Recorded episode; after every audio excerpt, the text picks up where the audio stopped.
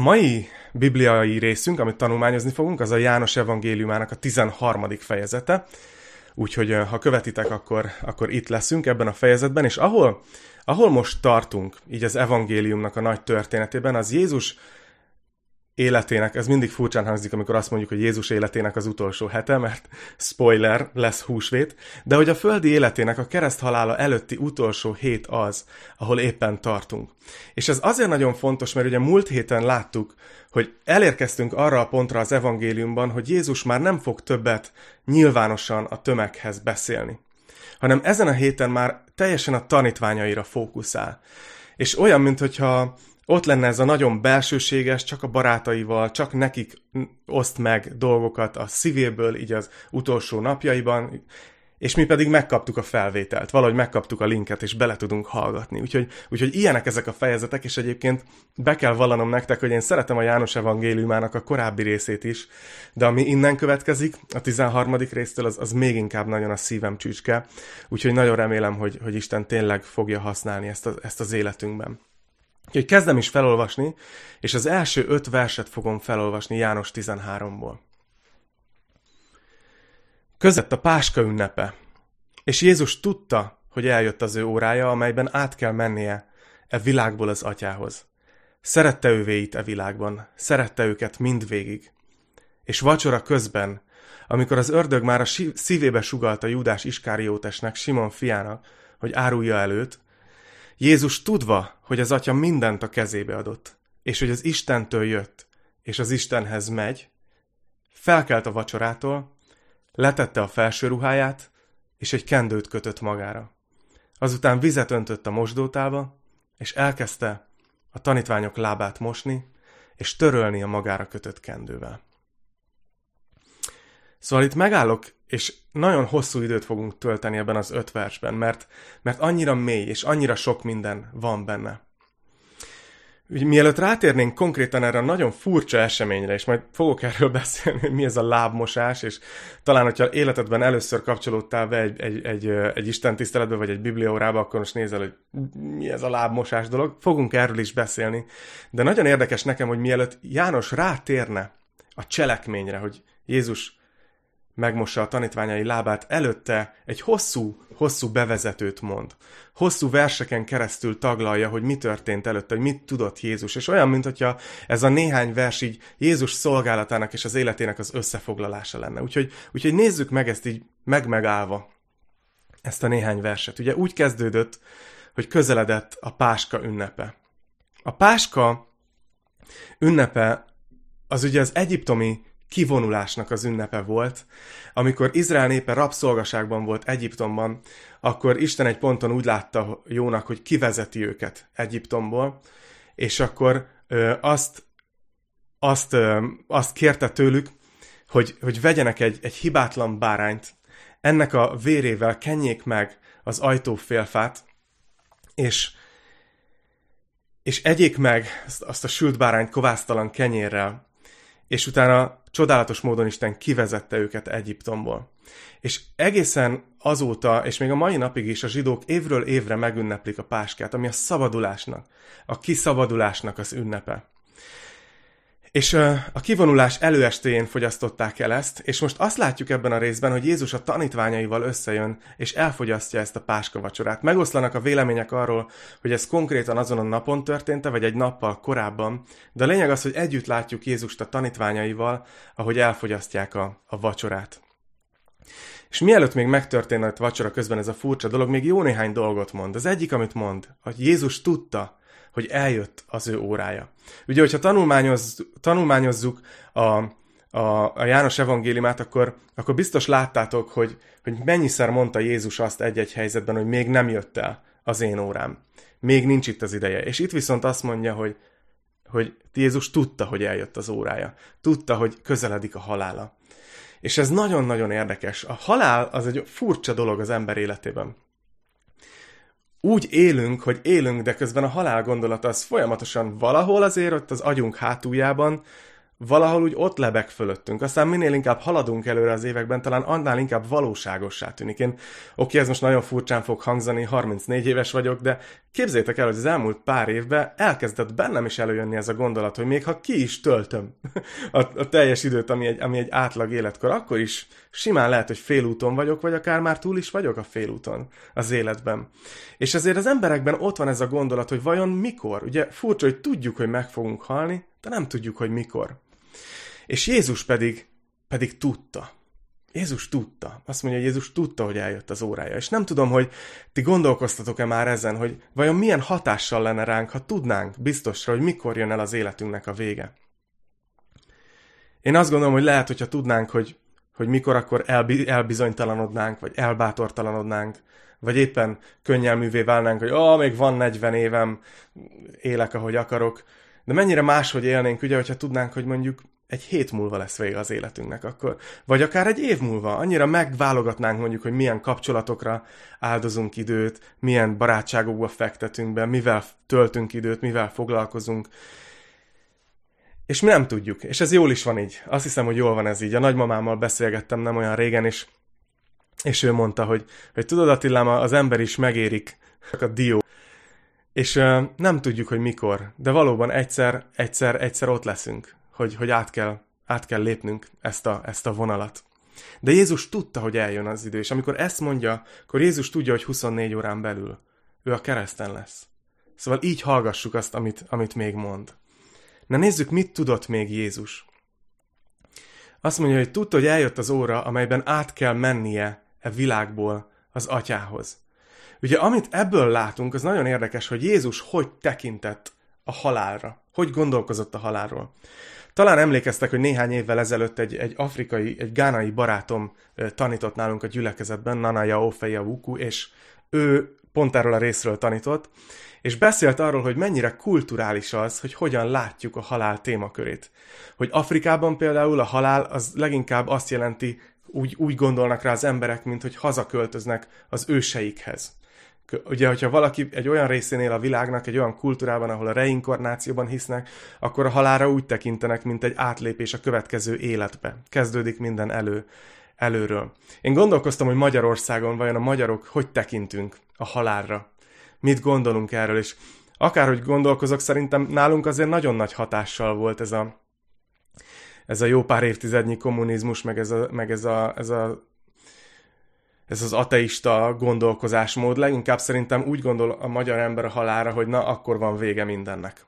Tehát még a problémáid is vannak, benne vannak a szólásokban ilyen dolgok, hogy majd a sárga föld kiszívja, meg ilyen hasonló. Halára úgy gondolkozunk, hogy na, az ott a vége, ott van mindennek a vége. És érdekes, hogy Jézus hogy látja a halált. Jézus azt mondja, hogy tudta, hogy át kell mennie ebből a világból az atyához. És ez mennyivel jobb, nem? Hogyha úgy gondolunk a halára, hogy ez nem mindennek a vége, hanem az, az egy átköltözés egy másik világba, ahol ráadásul Isten jelenléte van. És Jézus így gondolkozott, és, és ma ugye egy ilyen járványhelyzet közepén vagyunk, és biztos látjátok, bár valószínűleg sokan már követni se akarjátok a napi halálozási adatokat, de egyre, egyre többen veszítik el az életüket, veszítik el a szeretteiket. És ezért talán most nagyon az előtérben van, hogy hogy gondolkozunk egyébként a halálról. És annyira jó látni, hogy, hogy nekünk megvan az a lehetőségünk emberként, ugyanaz, amit itt Jézus, amiről beszélt, hogy úgy tekintsünk a halálról, mi megyünk Istenhez. Átköltözünk egy másik világba. Pál is ugyanezt mondta, hogy, hogy mindennél jobb az Úrral lenni. Ő így gondolt az élete végére. Na nézzük, mit mond még itt János. Azt mondja a Jézusról, még mindig az első versben vagyunk, hogy szerette az övéit e világban, szerette őket mindvégig.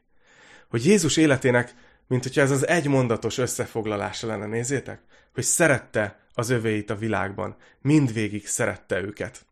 Hogy, hogy ö, talán láttatok ti is már ilyen matricákat, hogy Jézus szeret téged. És Jézusban tényleg ez volt a fantasztikus, hogy mindenki, aki kapcsolatba került vele, azt érezte, hogy szeretve van. Ő neki ez volt az élete összefoglalása. És ezen gondolkoztam, hogy milyen lenne ez a világ, hogyha, hogyha ez jellemezné nagyon sok embernek az életét. Gondoljatok bele, hogy nem kéne bezárnunk a kocsinkat, amikor ott hagyjuk a parkolóba valahol, vagy a lakásunkat nem kéne kulcsra zárni.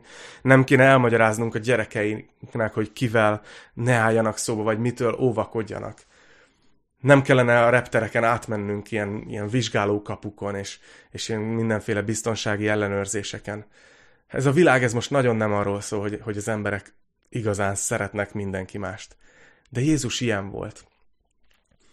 És nagyon érdekes, hogy ettől függetlenül kiemeli, hogy, hogy szerette az övéit. Jézus olyan, mint hogyha különösen szerette volna az ő tanítványait, az ő csapatát. És nem tudom, hogy belegondoltok-e, de mi ebbe a csapatba vagyunk. Mi Jézus tanítványai vagyunk itt a modern korban. És ezért jó tudni, hogy Jézus ránk is így tekint. És ezért jó látni azt is, hogy ő hogy szerette a tanítványait. Miben nyilvánult meg ez, hogy ő szerette az övéit. Gondoljatok bele, hogy hogy láttuk, ahogy kiválasztotta ezeket a srácokat, ahogy értéket látott bennük, pedig elég fura fazonok voltak időnként, ahogy bevonta őket fontos feladatokba, megosztotta velük az életét és időt szánt rájuk, hogy újabb és újabb esélyeket adott nekik, amikor, amikor hibáztak. És az, hogy Jézus szeret téged, az ezt jelenti. Az lehet, hogy ilyen klisének hangzik, de az azt jelenti, hogy Jézus időt szán rád. Az azt jelenti, hogy Jézus újból és újból esélyt ad neked. Azt jelenti, hogy törődik veled, és megosztja veled az életét.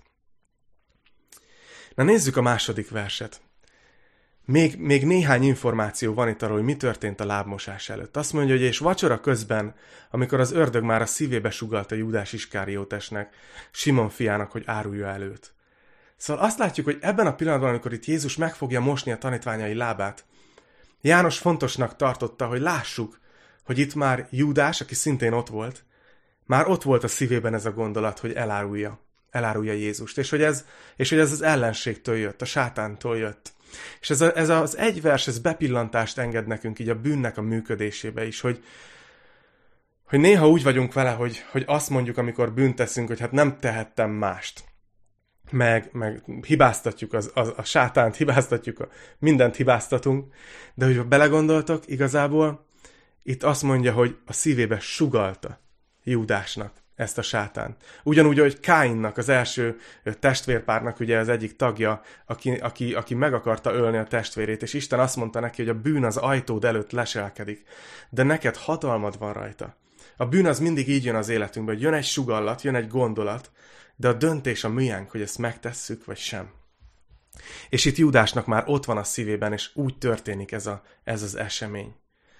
És aztán nézzétek, hogy mit ír még, már csak két ilyen dolgot fogok megemlíteni. Az egyik az, hogy azt mondja, hogy Jézus tudva, hogy az Atya mindent a kezébe adott. Néha úgy gondolunk a nagypénteki eseményekre, meg Jézus halálára, meg ami vele történt, mintha, mintha Jézus így sodródott volna az eseményekkel, hogy így tehetetlenül, hát szegényt elfogták, szegényt keresztre feszítették, és, és szegény nem tudott elmenekülni. De, de nem ez a helyzet hanem azt látjuk, hogy, hogy minden az ő kezében volt. Az egész irányítása az eseményeknek. Ő teljesen a kontrollba volt. Ezt mondta még a tizedik részben, ha emlékeztek, ezt már tanulmányoztuk, hogy, hogy azért szeret engem az atya, mert én odaadom az életemet, hogy aztán újra visszavegyem. És azt mondta, hogy senki sem veheti el tőlem, én magam adom oda. Hatalmam van arra, hogy odaadjam, és hatalmam van arra, hogy ismét visszavegyem. Ezt a küldetést kaptam az én atyámtól.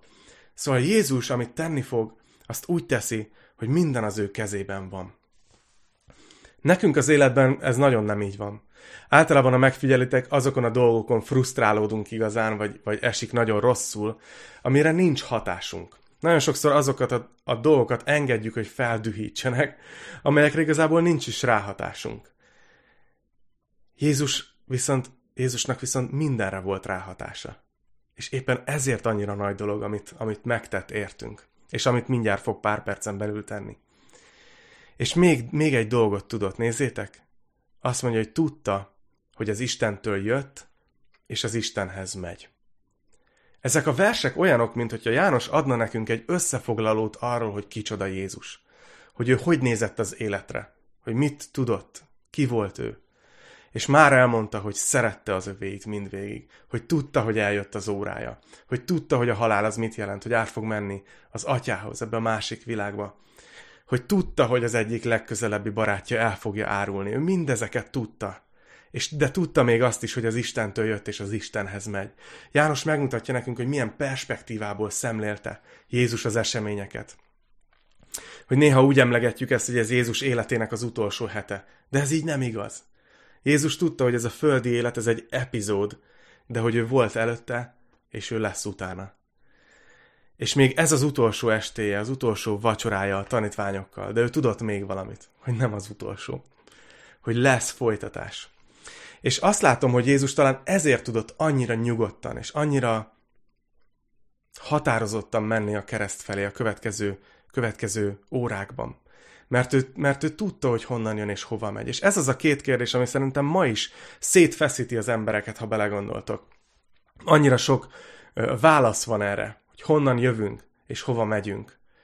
Ugye van egy válasz a, a, az ateizmusnak, a materializmusnak, van válasza a különböző világvallásoknak, és, és va, mi, nagyon, nagyon meghatározza az, hogy mit gondolunk erről a két kérdésről, hogy honnan jövünk és hova tartunk, hogy hogy éljük az életünket, hogy éljük ezt a néhány évtizedet. És azt hiszem, hogy nagyon sok gond ma a világon, akár az öngyilkosságokra gondolunk, alkoholizmusra, és bármilyen nagy problémára sokszor abból adódik, hogy az emberek nem tudják, hogy hova mennek, és nem tudják, hogy honnan jönnek.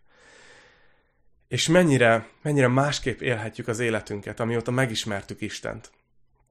Amióta elhittük, hogy mi tőle származunk, ő teremtett minket, ő talált ki minket, ő rakott össze minket, ő tervezett. És hogy amikor az utolsó lélegzetet vesszük ebben a világban, akkor a következő lélegzetet vesszük a, a, a következő világban, az örökké valóságban, és hogy nincs vége, hogy ez az, hogy ez az élet, ez nem olyan, mint az egész utazás, egy navigációs alkalmazásra gondolsz, hogy itt van a kezdőpont, és itt van a vége, és ez az életed. Hanem ez, ez egy olyan rövid szakasz, mint egy, mint egy bevezető szakasz, tudod, mint amíg, amíg kiérsz az autópályára a házadtól. Tehát, hogy, hogy ez az élet csak a bevezetés, és utána mi is megyünk Istenhez, és vele leszünk. És jó látni ezt, hogy, hogy ez annyira hatásra. Én azt vettem észre egyébként magamon, hogy nagyon sokszor, amikor zavarnak dolgok, valami frusztrál, valami idegesít, valami miatt aggódok, akkor is sokszor felmerül bennem ez a kérdés, hogy vajon amikor a mennyből visszanézek majd, akkor ez mennyire lesz fontos ez a probléma? Akkor majd mennyire fog nagyon aggasztani? És olyan sokszor rájövök, hogy semennyire. Hogy, hogy élhetem tovább az életemet. És szerintem ezt látjuk itt Jézuson, hogy ő ettől ilyen stabil. Szóval nagyon hosszan elemeztem ezt a három verset. De talán értitek, hogy, hogy itt egy fejezetváltás van a János evangéliumában, hogy innentől kezdve a tanítványaihoz beszél, és nagyon rövid ideje van a keresztig Jézusnak. És ezért fontos, hogy lássuk, hogy ki ő, ahogy ezeket a dolgokat teszi, és ahogy mondja. És talán nem véletlen, hogy ezzel a dologgal kezdi. Ezzel a lábmosással. Hogy látjátok, mint egy felvezetés lett volna az eddigihez. Hogy Jézus mindezeket tudva felkelt a vacsorától, letette a felső ruháját, és egy kendőt kötött magára. Aztán vizet öntött a mosdótába, és elkezdte mosni a tanítványok lábát, és törölni a magára kötött kendővel. Nagyon érdekes nekem, hogy ez egy ókori irat. Ez egy régi irat, a János evangéliuma. És hogy János mégis milyen precízen írja le ezt az eseményt. Ez nem olyan, mint amikor azt mondja, hogy ja, és másnap elmentek ide. És egy pár napos utazást így egy fél mondattal összefoglal. Hanem itt egy, egy egy perces eseményről részletesen leírja, hogy Jézus felkelt, letette a felső ruháját, magára kötött egy kendőt, vizet öntött a mosdótába, és elkezdte mosni a tanítványai lábát, és magára kötött kendővel elkezdte megtörölni. És szerintem azért emlékszik János még évtizedekkel később is, amikor írja ezt, ezt az eseményt, mert ez egy olyan dolog volt, ami annyira meglepte őket, és annyira szokatlan és furcsa volt, hogy nem is nagyon tudták mit kezdeni, nem is értették, hogy, hogy mi történik itt most, hogy mit csinál Jézus. És itt látjuk a reakciójukat, hogy szinte, szinte nem, nem tudnak vele mit kezdeni. Ez a dolog, ez a lábmosás, ez a legalacsonyabb rangú szolgának a dolga volt egy háztartásban, amikor megérkeztek a vendégek, hogy megmossa a lábukat. Most nem tudom, hogy, hogy ennél a vacsoránál is ez megtörtént, mielőtt azt a... Csak, csak srácok voltak, úgy tűnik, szóval nem, nem vagyok benne teljesen biztos.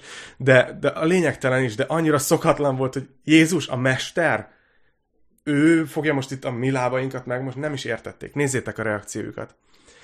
Hatodik vers. Simon Péterhez lépett, aki így szólt hozzá. Uram, te mosod meg az én lábamat? Jézus így válaszolt neki. Amit én teszek most, most még nem érted, de később majd megérted. Péter így szólt hozzá. Az én lábamat nem mosod meg soha. Jézus így válaszolt neki. Ha nem moslak meg, semmi közöd nincs hozzám. Simon Péter erre ezt mondta neki. Uram, ne csak a lábamat, hanem a kezemet, sőt, a fejemet is. Jézus így szólt hozzá, aki megfürdött, annak csak arra van szüksége, hogy a lábát mossák meg. Különben teljesen tiszta. Ti is tiszták vagytok. De nem mind. Mert tudta, hogy kiárulja el, ezért mondta, nem vagytok minnyáján tiszták. Szóval látjuk, hogy Péter, aki most képviseli a tanítványokat, valószínűleg a többiek is ugyanilyen összezavarodottak voltak. Péter nem érti, mi történik. És nem is tudja, hogy hogy kéne reagálnia. Először felteszi a kérdést, hogy te mosod meg az én lábamat? Mint hogyha, tehát most jól látok?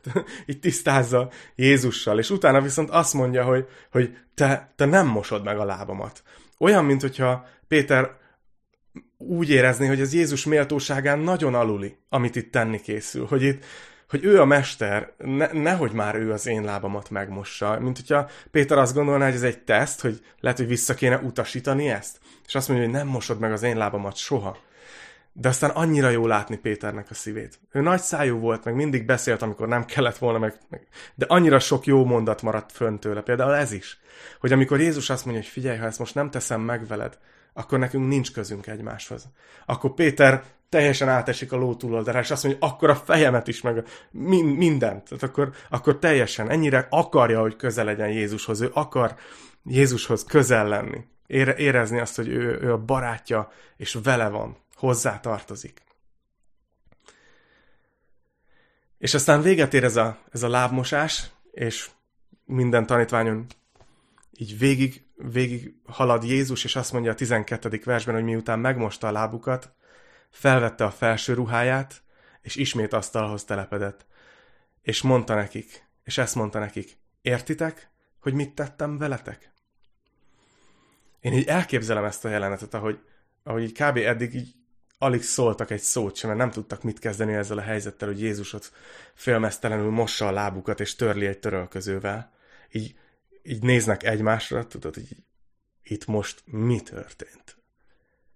Ez most mi volt? És így érzik a lábukon, ahogy még szárad a víz, még kicsit, kicsit fázik, és így néznek egymásra, hogy ez mi volt. És, és visszaülnek az asztalhoz, és Jézus azt mondja, hogy értitek, hogy mit tettem veletek? És költői a kérdés, mert persze, hogy nem értik. És Jézus itt el fogja nekik magyarázni. És ez egy nagyon fontos dolog, mert itt értjük meg, hogy ezt a részt, amikor a tanítványaival bensőségesen beszélget az utolsó részekben, miért ezzel az eseménnyel nyitja. 13. vers, nézzétek. Ti mesternek és úrnak hívtok engem, és jól mondjátok, mert az vagyok. Ha tehát megmostam a ti lábatokat, én, az úr és a mester, nektek is meg kell mosnotok egymás lábát. Mert példát adtam nektek, hogy amint én tettem veletek, ti is úgy tegyetek. Ez a, ez a jelenet, ez, ez hihetetlenül mély hogy Jézus tudja, hogy mindössze néhány órája van hátra a keresztig. És olyasmi ez a jelenet, mint amikor, mint amikor egy, egy futó átadja a stafétabotot a, a váltótársának. Vagy amikor valaki, aki elindít egy, egy, egy céget, és, és mondjuk megidősödik, és tudja, hogy közel van az idő, átadja a, a fiának, vagy a családtagjainak a, a cég vezetését valaki másnak. Hogy itt, itt valami elkezdődött, és Jézus mintha átadná a csapatának a stafétát. Jézus olyan, mintha azt mondaná ezzel a lábmosással, hogy amit itt tettem most, az az összefoglalása, az a jelképe az egész szolgálatomnak. Amilyen szívvel, amilyen hozzáállással én, én működtem közöttetek, és hogy ez egy olyan hozzáállás volt, ami egy szolgáló hozzáállás. És most pedig ez nem egy sajtónyilvános esemény. Itt, nincs itt, nincsenek kamerák, Jézus ezt nem egy ilyen jól megszervezett látványosságként csinálta, hanem ez csak a tanítványainak szólt, ez a jelenet. De mégis nagyon erős volt, mert nem akarta, hogy ez egy olyan mondat legyen, amit lehet, hogy a többivel együtt egy picit megkapik idővel, vagy elhalványul, hanem ő azért tette meg ezt a fizikai tettet is, hogy konkrétan vízzel megmosta a lábukat és megtörölte, hogy amíg élnek, ne felejtsék el azt, amit itt most mond. Hogy figyeljetek, ti az én csapatom vagytok. Láttátok, hogy én a mester és az úr, és azt mondja, hogy igen, az vagyok. Jézus nem kisebbíti magát. Én tényleg a mester vagyok, és tényleg az úr vagyok. És láttátok, hogy én megmostam a lábatokat. És ti az én csapatom vagytok. Ti tovább fogtok szolgálni az én nevemben, és én foglak elküldeni titeket, és nektek így kell szolgálnatok, nektek így kell hozzáállnatok. Nézzétek, 16. vers. Azt mondja, bizony-bizony mondom nektek, a szolga nem nagyobb az uránál, és a küldött sem nagyobb annál, aki elküldte őt. Ha tudjátok ezeket, boldogok lesztek, ha meg is teszitek. Ebben az első történetben Jézus a boldogságról beszél a tanítványainak. Adja át nekik a stafétát, készíti fel őket, hogy majd hogy szolgáljanak, és azt mondja, hogy, hogy én szeretném, ha boldogok lennétek, de szeretném, ha tudnátok, hogy mi a boldogság célja. És ez azért nagyon érdekes ez a rész, mert nagyon sokszor, amikor az evangéliumokat nézzük, tudjátok, akkor szoktam mondani, hogy nem úgy tanítjuk a Bibliát, hogy Jézus ezt csinálta, úgyhogy nekünk is ezt kell, mint a mindenből a példát kellene vennünk. Például, hogyha látjuk, hogy Jézus feltámaszt egy halottat, akkor nem fogok tartani arról egy tanítást, hogy, hogy menjünk ki a temetőbe, és akkor kezdjük el megpróbálni feltámasztani halottakat. Mert ez Jézus. A történetnek az a lényege, hogy felébredjen a szívünkben egy hit, egy, egy bizalom Jézus felé. Viszont itt konkrétan azt mondja Jézus, hogy ezt azért tettem, hogy példát adjak nektek. Tehát itt nagyon meg kell tanulnunk azt, hogy, hogy ez tényleg nekünk egy követendő példa. És amit, amit nagyon át szeretne adni, az az, hogy ti ne felejtsétek el, hogy ti nem urak vagytok, hanem szolgák. Hogy ti nem a küldők vagytok, hanem a küldöttek vagytok. És hozzáteszi ezt a dolgot, hogy ha ezt tudjátok, és ezt meg is teszitek, akkor boldogok lesztek. És ez azért nagyon dolog, érdekes dolog, egyébként tegnap volt a, a boldogság világnapja, így láttam a naptárban, hogy, hogy felvillant, mert ma az emberek szerintem, szerintem a boldogságot keresik leginkább. Tehát az a legfőbb szempont, amit, amit, amit keresnek az emberek, hogy valahogy boldoguljanak. És úgy látszik, hogy keresnek maguknak, keresünk magunknak ilyen példaképeket, akik, akikről azt gondoljuk, hogy, hogy boldogok. És általában valahogy az agyunk úgy kapcsolja össze, hogy a boldogság attól van, hogyha megvannak bizonyos dolgok az életünkben. Például, ha valakinek van elég pénze, vagy van elég befolyása, vagy egy jól működő házassága, párkapcsolata. Tehát valamilyen van, attól lesz boldog. És aztán a márkák pedig jönnek meg a cégek, és bombáznak minket a marketing üzenetekkel, és elkezdenek olyanokat mondani, hogy nekünk jogunk van a boldogsághoz, hogy mindenkinek joga van a boldogsághoz. Ha megfigyelitek, ma már, ma már keresztények között is szinte néha, néha óvatosan kell fogalmazni, úgy érzi az ember, mert, mert mint hogyha ez egy ilyen alap, alap kijelentés lenne, hogy a boldogsághoz mindenkinek joga van. Nagyon, nagyon furcsa világban élünk. És Jézus azt mondja, hogy figyeljetek, ha boldogok akartok lenni, akkor ne felejtsétek el, hogy, hogy ti nem, nem urak vagytok, hanem szolgák. Hogy nehogy elkezdjétek azt hinni, hogy körülöttetek forog a világ. Hogy nehogy elkezdjétek azt hinni, hogy az élet rólatok szól. Nehogy elkezdjétek azt hinni, hogy valami is jár nektek. Látjátok, hogy hogy tanítja őket az alázatra. Hogy ti olyan mentalitással az éljétek az életeteket, ahogy én most megmostam a lábatokat. Hogy ti szolgáljatok másoknak, szolgáljatok egymásnak. Na nézzük egy kicsit tovább még a 18. verstől. Azt mondja, hogy nem minnyájatokról szólok. Én tudom, hogy kiket választottam ki. De be kell teljesednie az írásnak, aki velem együtt eszik, azt támadt ellenem. Bár most megmondom nektek, mielőtt megtörténik, hogy amikor meg lesz, akkor higgyétek, hogy én vagyok. Bizony-bizony mondom nektek, aki befogadja azt, akit elküldök, engem fogad be. Aki pedig engem befogad, azt fogadja be, aki engem elküldött. Szóval az előbb már, már János említette, hogy Jézus ezen a ponton tudta, hogy, hogy az egyik tanítványa Júdás el fogja őt árulni. És itt konkrétan konkrétan el is kezd erről beszélni, és a következő, eh, ahogy megyünk, majd folytatjuk ezt a részt, fogunk még részletesebben is beszélni Júdásnak a döntéséről, és ez erről a témakörről. De itt ezen a ponton Jézus mond két nagyon fontos dolgot Júdásnak az árulásáról. Az egyik az az, hogy előre vetíti a motivációját, hogy miért fogja a Júdás őt elárulni. Látjátok, azt mondja, hogy, hogy aki befogad engem, az, az, az azt fogadja be, aki engem elküldött.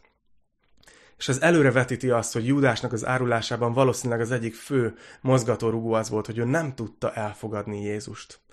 Ő nem tudta elfogadni ezt, a, ezt az alázatos, szolgáló királyt. Ő nem tudta hova, hova rakni ezt. Ő nem tudta Jézust elfogadni annak, aki.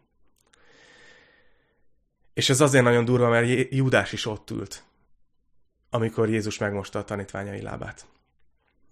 És még egy dolgot mond Jézus, ami nagyon fontos, hogy azért mondja ezt el előre, hogy őt el fogja árulni, hogy a tanítványait, a többieket megerősítse az a tudat, hogy ő már ezt előre megmondta. Hogy ez már a proféciákban is benne volt, hogy Judás ezt a döntést fogja hozni szabad akaratából, hogy, hogy elárulja Jézust. És látjátok, Jézus olyan, mint hogyha azt szeretné, hogy amikor ez megtörténik, akkor a többiek ne kiakadjanak, és ne elkezdjenek hüledezni, hogy ilyen hogy történhetett, és Judás ilyet hogy tudott tenni, hanem hogy tudják, inkább erősödjenek meg a Jézusba vetett hitben, hiszen ő ezt már előre tudta. Már előre tudta, hogy Judás el fog járulni. Mégis megmosta a lábát. Csak még inkább csodálják őt, azért, hogy mennyire nagy szeretet van benne az emberek iránt. Úgyhogy a következő része, hogy folytatni fogjuk majd ennek a tanulmányozását, látni fogjátok, hogy, hogy ugyanez a két tanítvány fog előkerülni, akit ebben a részben látunk, Júdás és Péter. És annyira erős látni ezt a kontrasztot, nem? Hogy, hogy ott van Péter, aki, aki annyira szereti annyira szereti Jézust, hogy, hogy, hogy amikor itt meg akarja mosni a lábát, akkor azt mondja, hogy Jézus, ne csinálj ilyet, ez hozzád nem méltó. Nehogy, nehogy megmosd, soha nem mosod meg a lábamat. És utána, amikor Jézus azt mondja, de Péter, akkor, akkor nincs közünk hozzád, akkor Péter azt mondja, ú, akkor a fejemet is. Ez ilyen, ilyen hű belebalás módjára, de ő ennyire szereti Jézust. Ő ennyire mellette van. Ennyire hisz benne, és elfogadja annak, aki. És ott van Júdás, akiről nem olvassuk, hogy visszakozott volna, hogy Jézus megmossa a lábát, de tudjuk, hogy el fogja őt árulni. És mind a ketten ott voltak a tanítvány csapatba. Jézus mind a kettejüket ugyanúgy szerette, ugyanannyi időt, energiát fordított rájuk, áldozott rájuk. És ezért nagyon durva, amit Jézus végigcsinált, hogy ő végig tudta, hogy ez lesz a végeredmény. És tudjátok, mi a durva még? Hogy mind a ketten, mind a ketten el fognak bukni. Péter is de nagyon más lesz a reakciójuk. És nagyon más lesz a végeredménye az életüknek. És ez azért van, mert valószínűleg Péter elfogadta Jézust, és Judás nem tudta elfogadni. És ezért hagyd kérdezzelek meg így, így titeket, akik nézitek ezt a mai bibliaórát, hogy tanulmányozzuk együtt ezt a fejezetet. Hogy, hogy mennyire teszitek fel időnként magatoknak azt a kérdést, és figyeljetek, ez nem ilyen lelkiismeret furdalást csináló kérdés, hanem magamnak is így felteszem, hogy, hogy mennyire úgy gondolok Istenre, hogy itt van az én életem, és van egy képem arról, hogy milyen Istenre lenne szükségem, hogy mit szeretnék most tőle kapni, hogy mi az, amire vágyok tőle, és hogy, és hogy remélem, hogy teljesíti azt, azt a képet, ami bennem él róla. Vagy mennyire úgy jövök Istenhez újra meg újra, még akkor is, hogyha 10x évvel döntöttem mellette, és, és vele járok. Hogy tudok-e úgy jönni még mindig Istenhez, hogy, hogy milyen vagy te? Hogy mutass már meg többet magadból, mert én annyira szeretnélek téged jobban megismerni, és inkább én kalibrálom át az életemet, és a fontossági sorrendet az életemben, és a döntéseimet, mert én arra vagyok kíváncsi, hogy te milyen vagy. Én úgy akarlak téged elfogadni, amilyen te vagy. És azt hiszem, hogy ez egy jó emlékeztető ez a rész arra, hogy, hogy Jézus ilyen. Ő a királyunk, de ő a szolga király, ahogy az egyik, egyik ének is mondja. És ő ma is ilyen. És éppen ezért, amikor a keresztények úgy állunk a világhoz, hogy ilyen nagyon mérgesek vagyunk, és dühösek, hogy hogy lehettek ilyen, hogy lehet ilyen gonosz az emberiség, és hogy történhetnek ilyen galád és alávaló dolgok, akkor félre képviseljük Isten szívét. Mert mi Jézus csapatába tartozunk. Ő minket is úgy küld az emberek közé, hogy ezzel a mentalitással menjünk. Hogy ő még annak is megmosta a lábát, aki tudta, hogy el fogja árulni. És azt mondta, hogy ezt most példaként adtam nektek. Ezt csináljátok, légy szíves utánam. Látjátok, hogy Jézus a király, de ő szolga király. Ő, ő a vezetőnk, ő a, ő a főpapunk, ő a, ő a főpásztorunk. De de ő egy szolgáló vezető. És nagyon, nagyon érdekes ez, hagyj fejezzem be ezzel, hogy régebben azért, hogyha olvastok vezetéssel kapcsolatban, vagy akár ilyen régi leíratokat híres nagy emberekről a történelemben, akkor eléggé kemény kezű vezetők voltak a történelem folyamán, akik így, a, a, tehát általában ma is a vezetés, a vezető szó, az azzal kötődik össze, még sokszor gyülekezetekben is hallom ezt, hogy valaki azt mondja, hogy jaj, a vezetők. Mert mintha a vezetés az az uralkodással kötődne össze a fejünkben. Ugye milyen furcsa, hogy például most, és ez most abszolút aktuál politikától független, de hogy például ott van az, hogy, hogy az orsz, ország egyes területeinek a vezetőit ugye minisztereknek hívják, és az a szó abból fakad, hogy szolgáló. De ugye pont nem az jut az eszünkbe, hogyha hogy valaki egy miniszter, hogy, az egy, hogy ez egy valaki, aki így leteszi a felső ruháját, és elkezdi mosni a néplábát. Szóval, szóval, hogy, hogy még, a, még a szolgaszót is, sőt, még gyülekezetekben ezt is hallom, hogy valaki egy nagy szolgáló. Pedig a szolgáló szónak az a lényege, hogy ő egy kicsi valaki. És hogy Jézus minket ezt a szolgáló vezetésre hív. És nagyon furcsa, hogy a kereszténységen kívül is egyre több vezetéselméleti könyv is szól arról. Teljesen nem kereszténységhez kötődő könyvek, amelyek arról szólnak, hogy hogy a szolgáló vezetés az út. Olvasok most egy könyvet egy, egy ateista szerzőtől, aki arról ír, hogy azt mondta, az a könyv címe, hogy az ego az ellenség. És még ő is erről beszél, és, és rámutat a kereszténységre, hogy na ott, ott ezek az alapok lettek letedve, letéve, amit így mindenkinek ajánl. Hogy mi ne, ne gondoljuk azt, hogy valakik vagyunk. Ne gondoljuk azt, hogy fontosak vagyunk, hanem mi alázzuk meg magunkat. És és hogy miért tudjuk ezt megtenni? Azért, mert Jézus ezt megtette. Hogyha a világ egyetem teremtője, akin keresztül minden teremtve lett, aki a szavával tartja össze a világnak az atomjait, ha ő neki nem derogált ledobni a pólóját, és elkezdeni mosni a tanítványai lábát, és megtörölni egy törölközővel az utolsó estéjén, akkor azt mondom, hogy mi is egy kicsit lejjebb mehetünk, és mi is mehetünk szolgálni. És nem tudom, hogy ezt hogy tudjátok ezt az üzenetet beilleszteni az életetekbe. Imádkozzatok ezért. Kérdezzétek meg az Urat, hogy, hogy mi dolgom van ezzel az üzenettel. Lehet, hogy azt mondjátok, hogy én nem vagyok vezető. De a vezetés az, az azt jelenti, hogy hatással vagy emberekre, és mindannyian hatással vagyunk emberekre. Lehet, hogy egy emberre, lehet, hogy két emberre, lehet, hogy öt emberre, száz emberre, ezrekre nem tudjuk. De a hozzáállásunk, hogyha mi is ilyen szolgáló szívvel állunk, akkor vagyunk Jézus csapatában. És lehet, hogy ez arról szól, hogy ez, anyukák ezt valahogy ösztönösen megérzik, hogy szolgálják a, a gyerekeiket, szolgálnak feléjük szeretettel. Apukáknak talán kicsit nehezebb, és azért merem ezt mondani, mert én is az vagyok. Mi, mi kedves atyám fiai, egy kicsit hajlamosabbak vagyunk szerintem olyanok lenni, hú, hagyjatok már, most más terveztem erre a mai napra, hagyd csináljam már dolgomat. És hogy engem is így megítél ez az ige, meg így tanít, hogy, hogy Jézus azt szeretne, hogy én egy szolgáló vezető lennék. Itthon is. Ha egy szolgáló vezető lennék a gyülekezetben, vagy a munkahelyemen, vagy éppen ahol, ahol tevékenykedek. Úgyhogy remélem, hogy ez így bátorított titeket. És amit fogunk látni a következő fejezetekben, meg ennek a fejezetnek is a második felében, az az, hogy hogy megy tovább ez, és Jézus annyira sok arany, aranyat fog így oda önteni a tanítványokra, olyan mondásokat, olyan tanításokat, annyira mély dolgokat, ami azt hiszem, hogy nagyon-nagyon formálni fog minket, és én alig várom, hogy tanulmányozzuk.